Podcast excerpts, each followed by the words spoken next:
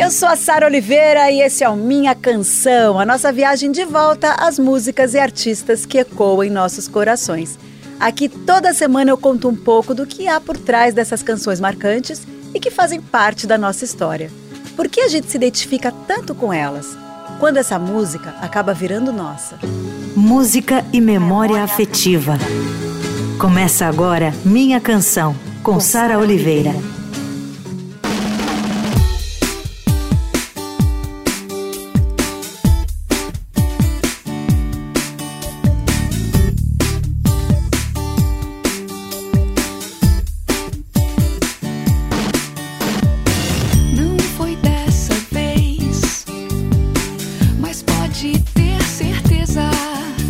quase 30 anos de carreira, uma trajetória linda como cantora, como vocalista de uma banda importantíssima que surgiu nos anos 90.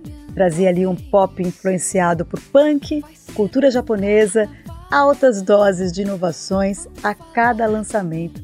Daí ela se lançou a carreira solo, com aquela vontade de fazer tudo o que talvez ela não pudesse fazer, ali não tivesse a chance de fazer, e vieram homenagens a Nara Leão. E olha, eu tenho certeza que carregar essa responsa é para poucos.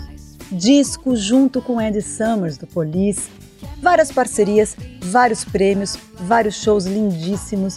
A sua voz doce carrega aí uma personalidade que com certeza faz parte da memória afetiva de muita gente, da minha, com certeza também.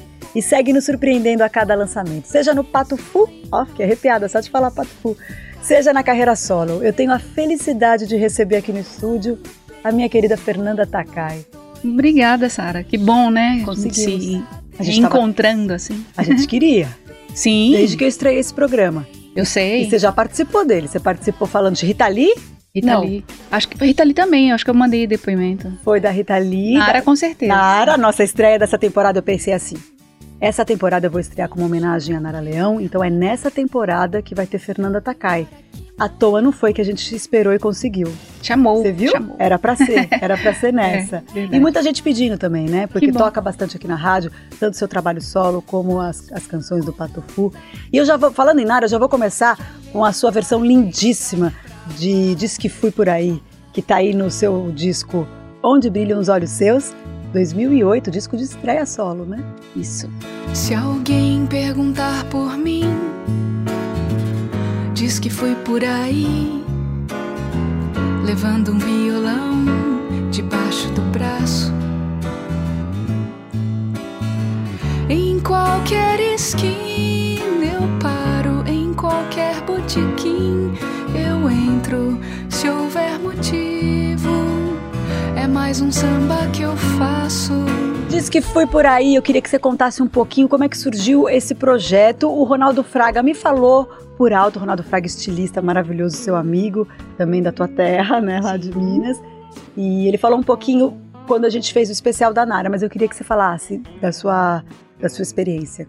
É, esse projeto ele apareceu, uma ideia, né, do Nelson Mota. O Nelson Mota que deu início a isso tudo. Ele me mandou uma mensagem ali naqueles, era, acho que era 2006 ainda. Quando ele mandou essa primeira mensagem para minha empresária e falou: "Olha, você manda esse recadinho para Fernanda que toda vez que eu a vejo, eu me lembro muito da Nara, minha amiga, e que eu acho que ela, se ela quiser conversar comigo sobre isso, é, vamos falar. E aí eu peguei um avião, fui ao Rio de Janeiro e falei, ô, ô, Nelson, incrível isso, porque a Nara foi uma das vozes que eu mais ouvi, porque meu pai escutava muito a Nara. Então eu tenho uma memória de criança, né, da voz dela.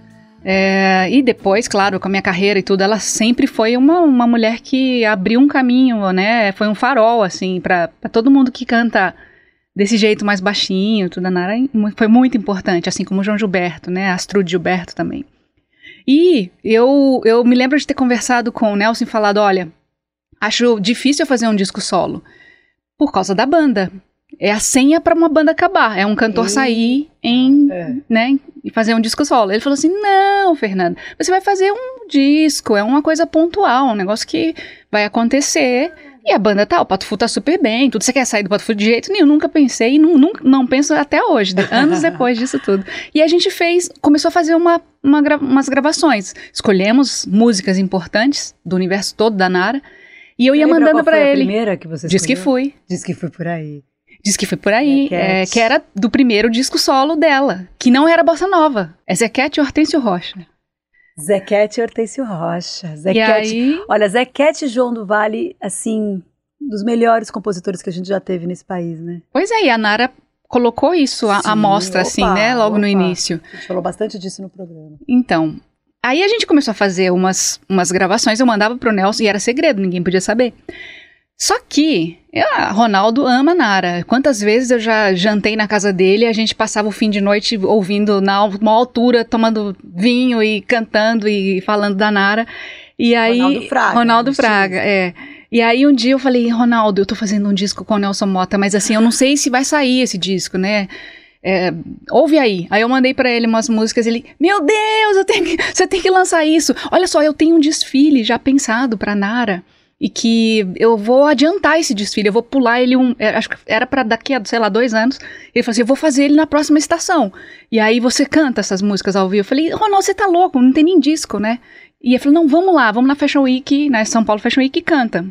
E aí a gente fez um desfile que eu fui fazer esse desfile depois com ele lá em Tóquio, pra você ter ideia como que Não, reverberou, eu né? estava lá Pois é, nesse dia. foi um choque, né? Foi, foi assim, foi emocionante. E foi incrível, eu acho, a ideia do Nelson, né? Retomando, assim, porque ele falou: ó, tem muito disco que é feito em homenagem aos autores.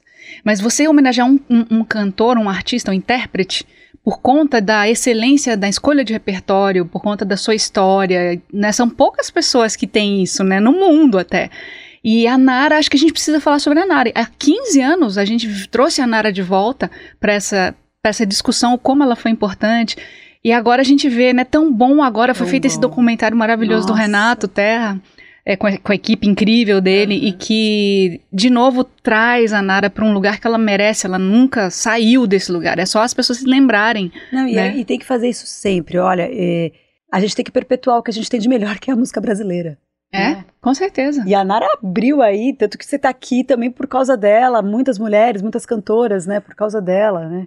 Inclusive o o Gabriel, nosso produtor aqui, que tá fazendo as imagens, aliás, se você, você que tá ouvindo Fernanda Takai, pode ver Fernanda Takai também no YouTube e no meu Instagram, com os vídeos que o Gabriel produz pro IGTV, ali pro meu, pro meu Instagram. O Gabriel comentou, eu conheci Nara Leão por causa da Fernanda Takai. Eu acho isso de uma suma importância. É muito importante. Você vê que o, o próprio Patofu, com esse projeto do música de brinquedo, faz isso demais. Demais. Imagina, música de brinquedo pegou, né? É, música pop de todos os tempos e, e mostrou para bebês, para crianças de colo. Você sabe, Sara, você teve lá, eu fui né? em vários shows com os meus. É. De repente vi. Beatles eles já tinham essa, essa familiaridade, né? Mas a Mas gente vai Zé falar melhor Ramalho, disso. né? Mas Zé, Zé Ramalho e Raimundos. Eu morria de rir. Exatamente. Então, é, é- I acho que é importante, assim, acho que a, a todo momento a gente tem, tem esse trabalho de intérprete, é justamente isso, é você escolher nesse universo todo que é im- importante para você, que você acha que tem um público novo que pode conhecer e que tem um público mais velho que vai se lembrar com essa afe- afeição àquele momento, né, que foi. Então, assim, por isso a gente faz isso, por isso as regravações. Maravilha.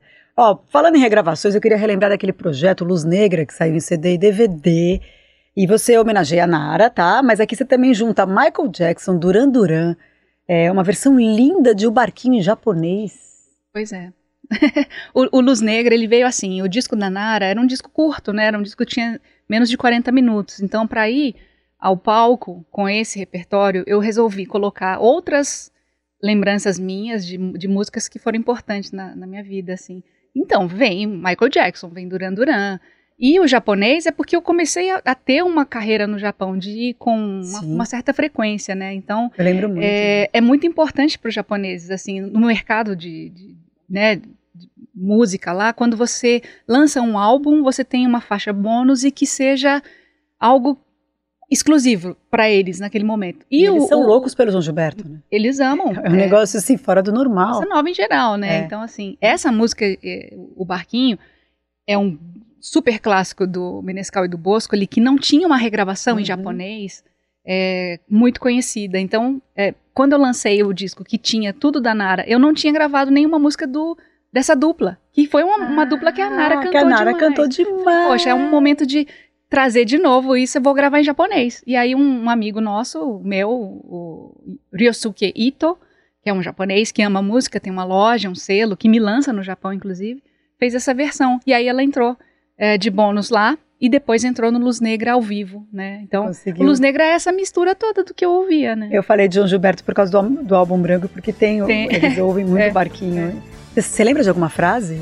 Em japonês? É, da ah, de claro. barquinho? O que, você quer ouvir? A música toda?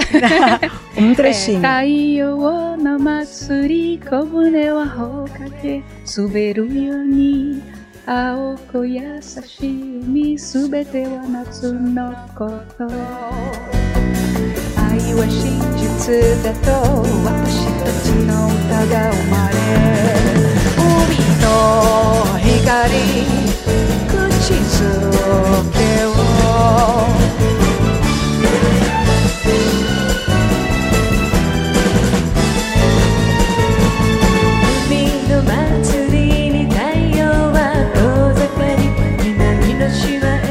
fez uma tradução bem, bem poética, bem em cima da letra mesmo, né? Você vê a poesia sem entender a língua. Que É. coisa bonita. Lindo, lindo. Coisa E é um grande clássico. Barquinho, lá no Japão, quando eu estou por lá, assim, de vez em quando, quando eu tô lá, eu, eu, eu gravo, no, tipo, tá tocando aqui no café da manhã, eu mando pro Menescal, ele fica rindo.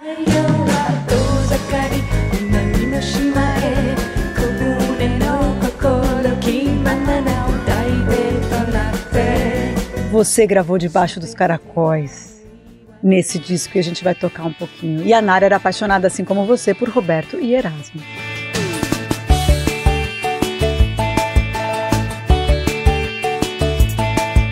Um dia areia branca seus pés irão tocar e vai molhar seus cabelos.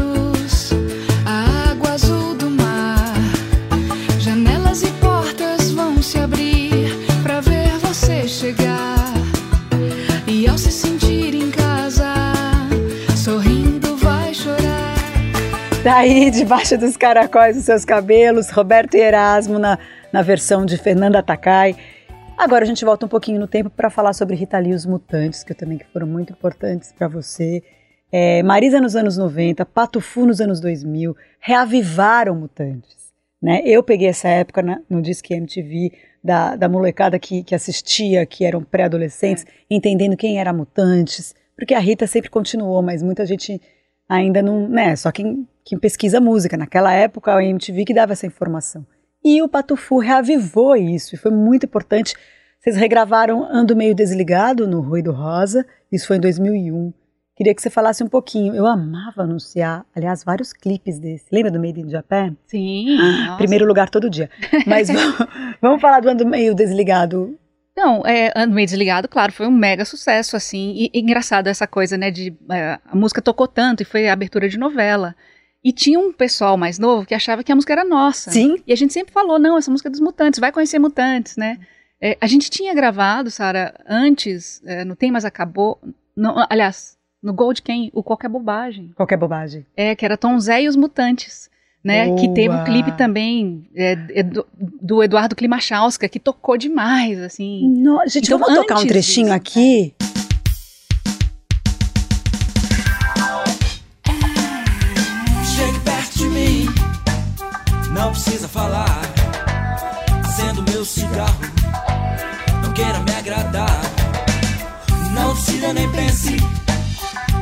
Se ofereça. Não queira se mostrar, não queira se guardar. Queira Bem lembrado, isso não estava no roteiro. Exatamente. Então, essa, essa foi o primeiro encontro. Zé e os Mutantes. Tom Zé também uma figura ímpar, muito importante. Nossa. Então, assim, quando um. Segundo um- a Rita, é o maior tropicalista de todos. Pois é. Quando um, um jovem assim escuta e, e naquela época tava lá vendo no encarte, né? Ah, olha só essa música aqui, Tom Zé os Mutantes. E lê ali, vai atrás. Isso faz muita diferença, né? Então, assim, o, o Patufu, quando surgiu, por causa de ser trio e tudo mais, muita gente falava, ah, lembra de Mutantes, né? Aham, Muito jornalismo musical escreveu Entendi. isso. E era bom, era ruim porque era um fardo pra gente, assim, é, ter que fazer algo tão brilhante quanto os Mutantes. Ruim, eu digo, era uma responsabilidade, mas era sempre muito bom porque quem não quer ser comparado aos Mutantes, que era uma banda além do seu tempo. Bom, Ruído Rosa 2001 é muito a gente, né? Eu, Muito, você, anunciando os A gente se via quase toda semana, Gente, porque a gente quase- estava sempre aqui. Era muito legal essa época, cara. E não tem como não lembrar, porque eu vou te dizer uma coisa. É, eu era muito nova também, então não é que eu era uma entendida de mutantes. Eu tinha uma paixão igual a você pela Rita Lee, e, e eu fui ter que fazer um Disque MTV, que era o meu programa da época, para explicar por conta de ando meio desligado. Ah. Eu, acho- eu acho isso muito legal. Sim, Então eu estudei mutantes por causa de vocês. Pra ir lá. Claro, Marisa Monte já tinha feito isso nos anos 90, mas eu não. não- eu, quando eu tava nos anos 90, eu era adolescente, tal, pré-adolescente. Então, assim, ali trabalhando foi por causa de vocês. Mas eu tô só comentando isso porque o programa é sobre, sobre memórias e histórias, falando da importância de, de pesquisar mutantes, né? No caso desse, desse- dos mutantes, tem uma coisa que aconteceu, que foi acontecendo ao longo da carreira, que a gente se aproximou muito deles, né? O, o John fez o disco solo do Arnaldo depois de anos, o Let It Bad, que saiu em 2004. É, a Rita Lee gravou uma música do John, eu cantei com ela em estúdio, assim, ela, ela me chamou para vários shows da turnê dela, do, do, do 3001, que era a o turnê. é, 3001. então, assim, é, essa nossa história que foi, foi se construindo, assim, trouxe tanta coisa boa e, e é quase inacreditável você eu estar no estúdio, eu e Rita Lee, o Roberto e o John ali na técnica. Eu falei assim, gente, olha isso, que coisa mais bonitinha, né? A gente, anos Coisa depois. Então, Então a gente vai ouvir na sequência de Ando Meio Desligado, Made in Japan, que é esse clipe que eu amava anunciar porque ele foi muito premiado, muito bem produzido, é, do disco Isopor. meio desligado.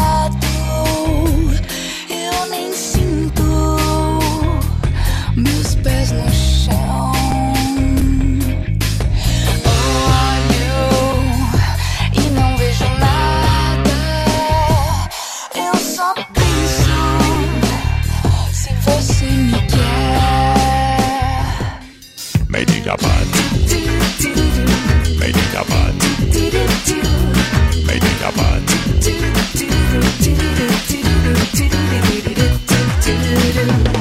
made in Japan, made in Japan, made in Japan.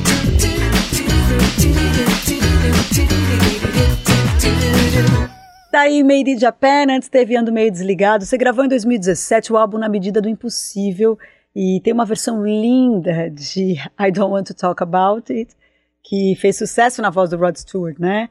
E fala um pouco, eu, que- eu queria que você falasse um pouquinho do- da escolha dessa música. pois é, foi um grande sucesso na, na voz do Rod Stewart, mas a minha. O meu. Qual a minha referência é a gravação do Everything But the Girl.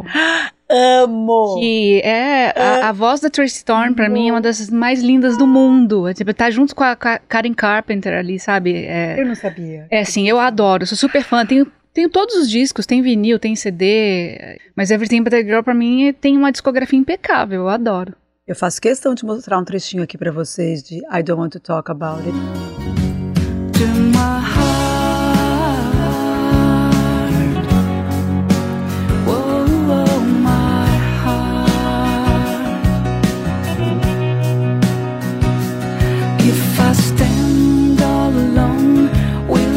Shadows hide the colors of my heart? Blue for the tears, black for the nights, feels the stars in the sky. Agora a gente vai para o intervalo, daqui a pouco a gente volta. Você ouve Minha Canção, com Sara Oliveira.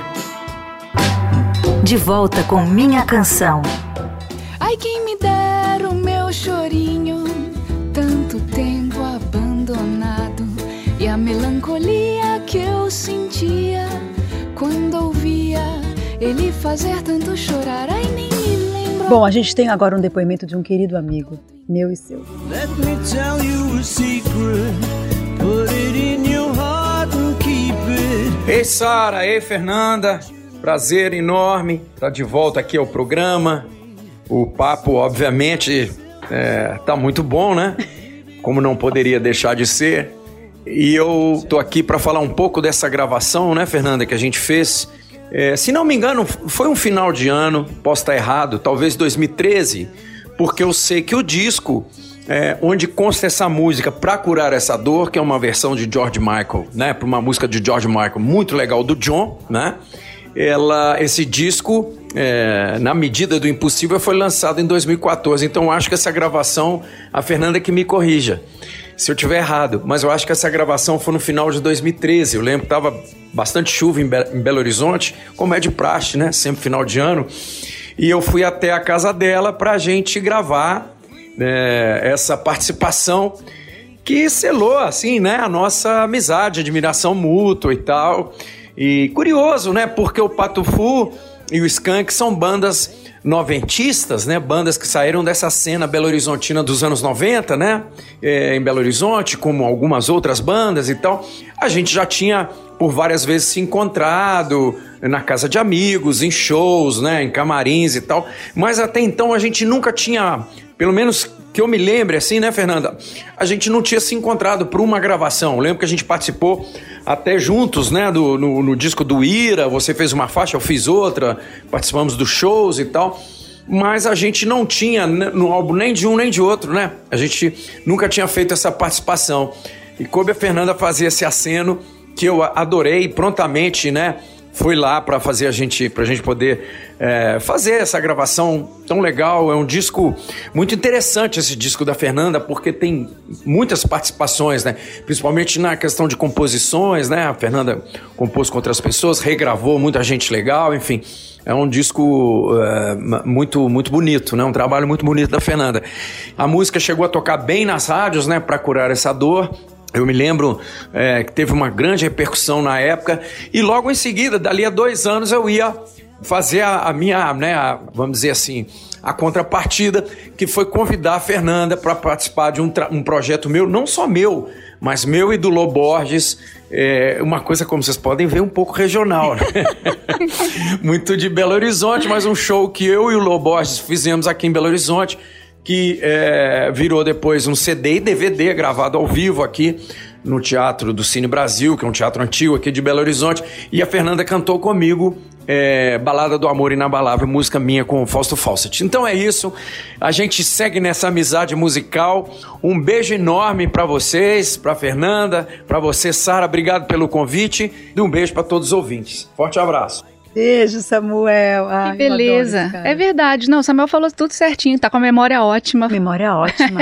Pelo... Nossa, gente. Mas foi isso mesmo, assim, ele foi lá em casa, tava chovendo, eu fui lá fora buscar. Tem até, até umas cenas que aparecem no, no clipe dessa música, que é um clipe de making off. Uhum. E a gente, eu passando com guarda-chuvinha, levando ele lá pro estúdio. E a gente realmente tá lá na mesma cidade, já fez show junto, já apareceu em tanto lugar junto, mas não tinha gravado junto.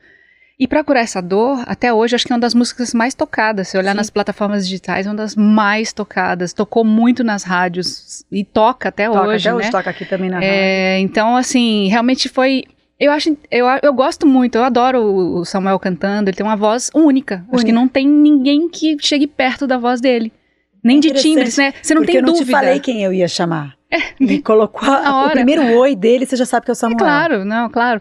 Ele é o, é o tipo do, do, cantor, né, que, entre outras qualidades, né, é, abriu a boca e você sabe, ah, é Samuel, não tem... No mundo que hoje é tanta coisa parecida uma com a outra, isso é ouro, né? É ouro. Então, assim, o Samuel é muito precioso, um amigo precioso. Tomara que a gente faça outras coisas juntos, mais pra frente. Ele fez a minha canção e eu fiz como eu estou recebendo você aqui. Eu recebi Samuel para falar de trabalho solo. E, claro, falamos bastante de skunk, como a gente está falando de Patufu. E ele tinha acabado de anunciar e a gente não sabia. Saiu no dia no jornal que ia acabar o skunk. Que não é o caso do Pato Fu, mas é. assim, foi uma coincidência. Dessas coincidências da vida, assim, que né, eu acho os mistérios, os cosmos. Se você me chamar, sabe que vou estar.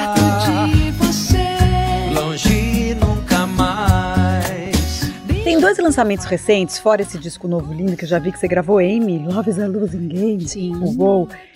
Mas tem dois lançamentos, você me corrige se eu estiver errada. Se o, se o caso é chorar, é uma nova tua. É, uma, é um projeto da Patrícia Palumbo, né? Com canções Beijo, de, Pati. de Tom Zé.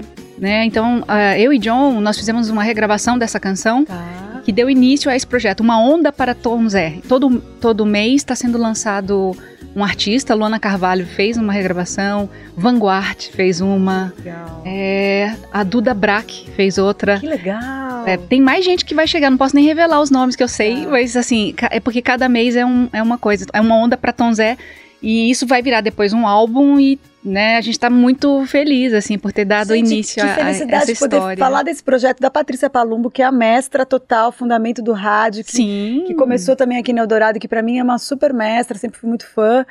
E, e que legal, então, se, o- se o caso eu chorar, essa é a tua versão. Vamos fazer um sobe-som dessa canção só pra gente conhecer. Amor, deixei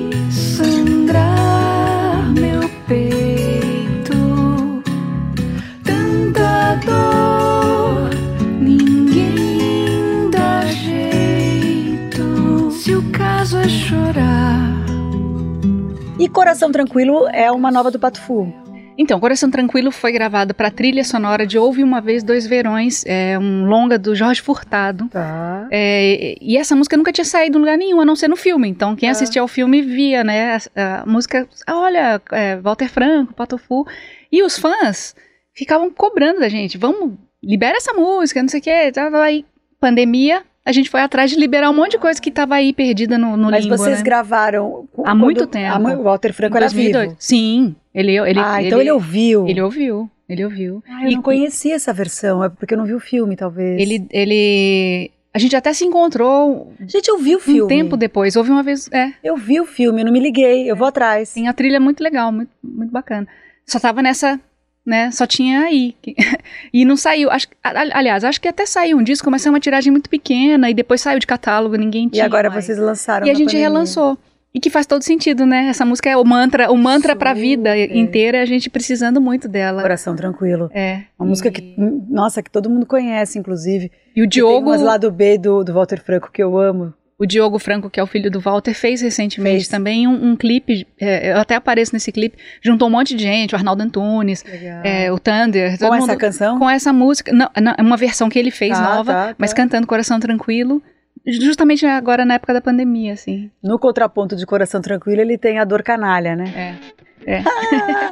É uma dor canalha, que eu ouvi Incrível. demais na pandemia, inclusive, porque que dor canalha, nossa. Tudo é uma questão de manter a mente quieta, a espinha ereta e o coração tranquilo. Tudo é uma questão de manter a mente quieta, a espinha ereta e o coração tranquilo. Tudo é uma questão de manter a mente quieta, a espinha ereta e o coração tranquilo. Bom, eu tenho que tocar duas aqui que fazem parte do meu Luau de 2003, que são Hum. versões que eu amo, mas a gente vai tocar a versão, eu acho que nem tem a versão do Luau, a gente vai tocar a versão original, que é sobre o tempo e canção pra você viver mais.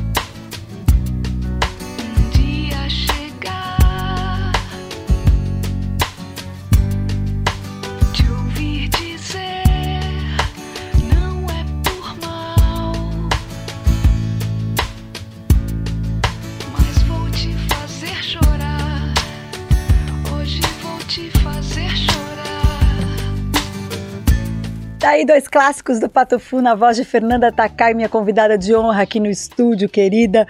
É, falei no início do programa sobre o álbum que você lançou com o ex-guitarrista do Police, o Andy Summers. Só você, né? Ah, disco lindo, tem um pouco de bossa, um pouco de rock. Como que surgiu essa parceria? Eu sei que você é fã de Police, mas como é que foi? Ele que. Você que ligou, ele que ligou? É, eu nunca imaginei que eu fosse falar um dia, não, eu tenho um disco com, com Andy Summers, The Police, né? Coisa mais fora da minha realidade na época, né? Eu era adolescente ouvindo todas aquelas bandas ali. ah, Da cena, né? O Police surgiu antes, mas depois Duran Duran, The Cure. The Cure, depois a gente abriu pro The Cure no Hollywood Rock. Quer dizer, tem umas coisas que vão acontecendo, Sarah fala assim, nossa, é meio dias de princesa, contos de fadas, né? Porque eu saio do, do lugar de ouvinte, em casa, ouvindo rádio, assim, de repente eu tô fazendo uma coisa com essa pessoa que me influenciou tanto, né? Mas É, a música tem essa, essa possibilidade, né? Porque Sim. É a Gal Costa que fala, o artista principalmente o artista da música, ele não tem noção do, do que ele alcança. Imagina a Gal Costa falando isso. e é é. verdade. Você vê, você foi em Tóquio, assim. Gravei com a vocalista do Psicato Five. É, sabe né? assim? É. Bom, o Andy, ele ama a música brasileira e há muito tempo ele estuda a música brasileira. E o primeiro contato, ele contando, né, com, com as canções feitas por aqui, foi no Orfeu Negro, no filme. Quando ele era jovem, acho que ele tinha 14 para 15 anos, ele viu no cinema e ficou encantado pela trilha sonora. E naquela época não tinha internet, né, era tudo difícil. Ele falou: como é feita essa música? Quem está fazendo essa música? A partir daí ele foi atrás. É, com o passar do tempo, ele veio ao Brasil algumas vezes, ficou amigo do Menescal Entendeu e de... quem é Chico Buarque? de- exatamente. Ele, Tem ele- isso, né? Não, ele estudou mesmo, estudou para tocar violão, né, Aham, canções aham. brasileiras.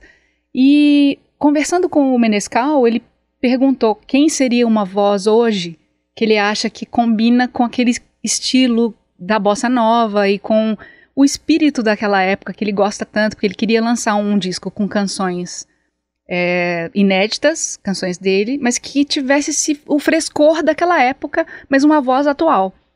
O Menescal mostrou várias, várias cantoras, vários, né, vários timbres diferentes e tudo. E ele falou assim: Nossa, me apresenta a Fernanda, pessoalmente. E aí, quando ele esteve no Rio, o Menescal me chamou e lá no estúdio dele, nós fizemos uma gravação rápida, assim, de insensatez. O Menescal e o, e o, e o Andy Eita. tocando violão.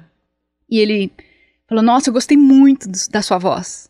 Vamos gravar um disco? Eu falei: Nossa, o que, que é isso? Eu falei assim, Van, não, mas olha só, é um disco de dois artistas.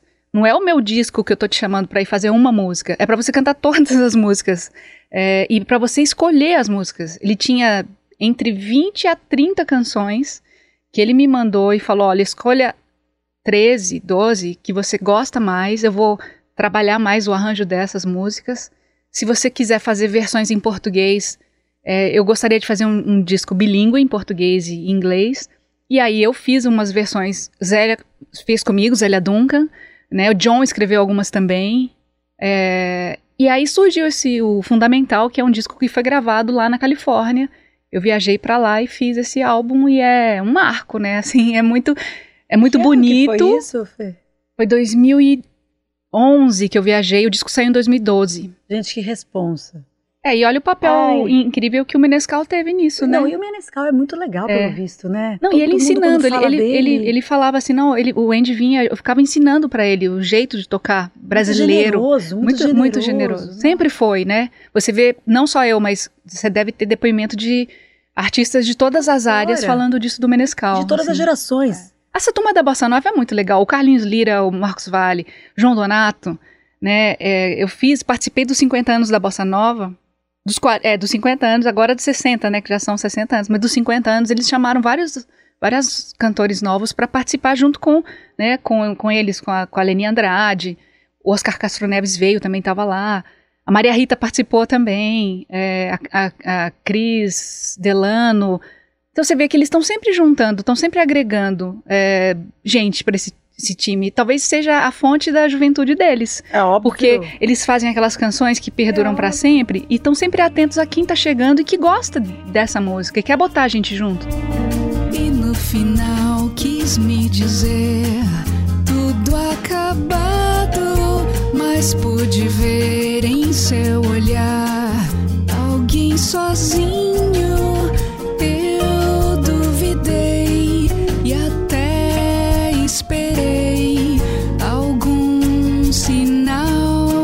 Sinal. Fundamental tá tocando aí de fundo para vocês conhecerem. Quem não conhece, mas esse disco realmente é muito lindo. A gente comentou sobre música de brinquedo. E assim, não vejo a hora de voltarem os shows para você poder, porque eu sei que é um projeto que vai ser sempre. É, eu sempre. acho que vai, vai acontecer sempre, show, eu, espetáculo. eu tenho essa impressão. É como assim. teatro, né? Sabe um repertório de, de, um, de uma É, trupe é de isso. teatro que tem um- uma peça que vai sempre apresentar de vez em quando? É eu isso. acho que é uma música de brinquedo. Muda uma música ou outra, inclui outra, tira, sei lá, não sei, mas vai sempre ter. Porque o que acontece no palco com música de brinquedo é realmente muito especial, né? Não só pela coisa lúdica, mas também tem aquilo de vocês tocarem ao vivo instrumentos de brinquedo e soar de uma maneira potente, de verdade, assim. É, eu escolhi aqui Sonífera Ilha e My Girl. A gente vai tocar e na volta você fala um pouquinho. Tá bom. Eu tenho certeza que foi ideia tu e do John juntos, né? Vamos lá.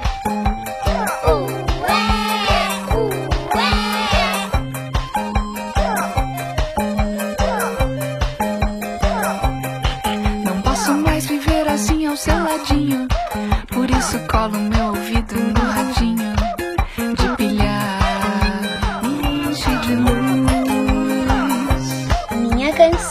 Sara Oliveira.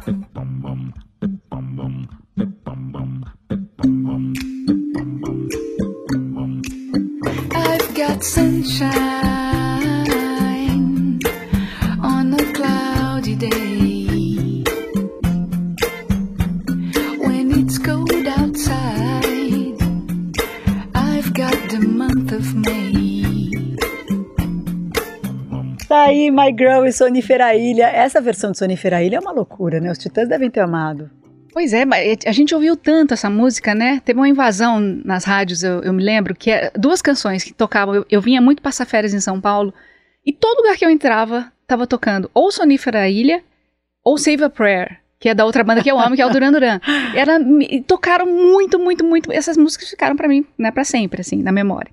E Titãs, eu, é uma banda que eu amo, adoro, dos anos 40 80. anos agora, hein? E, e já cantei com eles também, né? A gente tem uma- acompanha muito a carreira um do outro, assim, e acho que o, o, o música de brinquedo tem esse papel de contar a nossa história como ouvinte também e de mostrar essas peças fundamentais do rock brasileiro, né? Como Titãs, Paralamas a gente fez também uma Uhum, versão, né? uhum. É, então é, é tão gostoso você ver na plateia os pais, os avós, os filhos, os adolescentes, assim, não tem, a música de brinquedo não tem contraindicação, é qualquer idade se diverte. Não é aquela coisa que vai falar, ah, olha lá, que, só que engraçadinho, não é. É, é um show de pop rock e que todo mundo vibra muito, que nem você falou, é muito forte, É né? muito forte. Agora, vocês poderiam fazer tudo isso com instrumentos normais, entre aspas, Uhum. mas não, vocês vão lá e pegam instrumentos de brinquedo. E isso é John? É a mente do professor Pardal que o John tem. Amo. É, o, o música de brinquedo, Não, nós gente, dois. eu vi um vídeo dele no skate, sei lá. É, ele anda de skate, é skatista. Aí eu falei, gente, eu tenho certeza que ele deve ter um skate, instrumento em casa. É. Que ele criou, colocou umas cordas. Olha, ele não tem, eu vou Não falar tem, pra ele fala fazer, pra tá? ele. Vou falar que Fala foi que sua foi- ideia. Foi minha ideia. Eu- Não, mas o, o John, como ele é um cara de estúdio, né? Ele adora estúdio. Quer dizer, a gente gosta de fazer show e tudo, mas temos estúdio em casa e o John se colocou nesse desafio de tentar fazer uma sonoridade de brinquedo usando realmente as miniaturas, os brinquedinhos e tudo. E que separado você escuta ali, aí você acha meio desafinado, meio tudo, mas o coletivo do som de brinquedo dá essa magia da gente ali, pare, parece tudo meio é um pouco engraçado, mas é muito sério você pegar e tocar aquilo, né, naquelas escalas minúsculas, assim. Precisa ter muita dedicação. E o John é um cara muito dedicado. Ele realmente fala assim: não, eu, eu quero fazer isso, eu vou ficar aqui o tempo que for. É o cara que lê manual. Eu sempre falo, é, o John é o cara que lê manual. E ele Uhum. vai e, e tenta, e a nossa equipe se desdobrou para poder levar isso. Porque fazer no estúdio tem um ambiente ainda controlado, mas quando você vai pro palco, você tem que microfonar os brinquedinhos, né? Você tem que. é, os bonecos do Giramundo estão lá cantando com a gente no lugar das crianças. Sim. Então, assim, é, são outros desafios. E o Música de Brinquedo ganhou vários. Vendeu disco de ouro na época que era, ninguém vendia mais nada. Ganhou o Grammy Latino. Ganhou o Grammy Latino. Né? Então, assim, é muito vitorioso e um projeto totalmente independente. A gente Totalmente. fez sozinho. Foram atrás das liberações, foram atrás Tudo, de tudo. tudo. sozinho. Vocês são demais, Fernanda Tacá. Eu sou, eu sou fã, eu aplaudo mesmo. Você lançou um disco agora na pandemia muito bonita, que a gente vai encerrar o programa falando desse disco. Que parece um diário. Tô errada? Você começa com Terra Plana, bem, bem sugestivo. Pois é. Não creio em mais nada, One Day in Your Life, O Amor em Tempos de Cólera, Love is a Losing Game, Amy Winehouse na tua voz. É, a gente toca aqui na rádio. A primeira vez que eu ouvi essa versão Foi de aqui, Love is a é. Losing Game foi Felipe de Paula que colocou. Ele tem Eu tive um, notícia, a pessoa falou, tá tocando, tá tocando. Ele tem um quadro. Eu até te mandei uma mensagem. Ele tem um quadro aqui, o Felipe, que, é, o- que, é o- que divide comigo o roteiro e a produção do programa, em que ele mostra novidades. E ele mostrou e eu escrevi pra ele e falei: era Takai? Uhum. Gente, não sabia. Então tem essa coisa do Eldorado que eu gosto, que eu fico sabendo Que eu bom, mesma é. pela, pela própria rádio das- É. dos lançamentos. Essa, essa cu- curadoria musical, né? A programação musical. Não existe. É, como, como Brasil, ela, né? Não, é, é- Nossa, vale, vale muito, né? Você ter alguém que vai escutar um trabalho novo e vai pegar de- dentre várias faixas. Olha, escuta essa música. Não. Não é aquela música que tá todo mundo tocando. Isso. Escuta essa música aqui. E eu tenho essa possibilidade de tocar, às vezes, no Minha Canção, músicas que não tocam em rádio. assim. Uhum. Isso é muito legal, mas que as pessoas adoram em show e eu não entendo porque não toca em rádio, enfim, porque, sei lá, tem, cada um tem suas regras aí.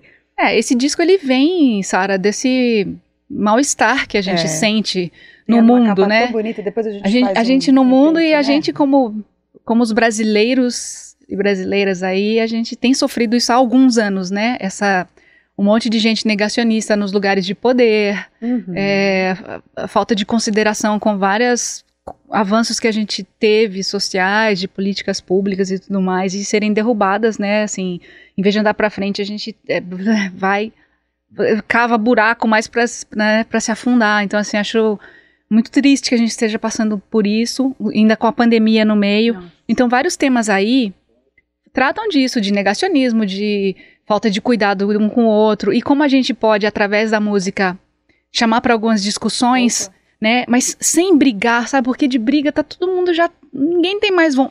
Eu não diria nem discussões, Fe- Fernanda, eu acho que reflexões. reflexões, é, Porque a exatamente. música tem essa coisa de entrar no coração, não adianta. Não adianta negar o que for, não adianta. É, a- é, tocou a música, é, pega no coração, entra pelo ouvido, vai pro coração direto.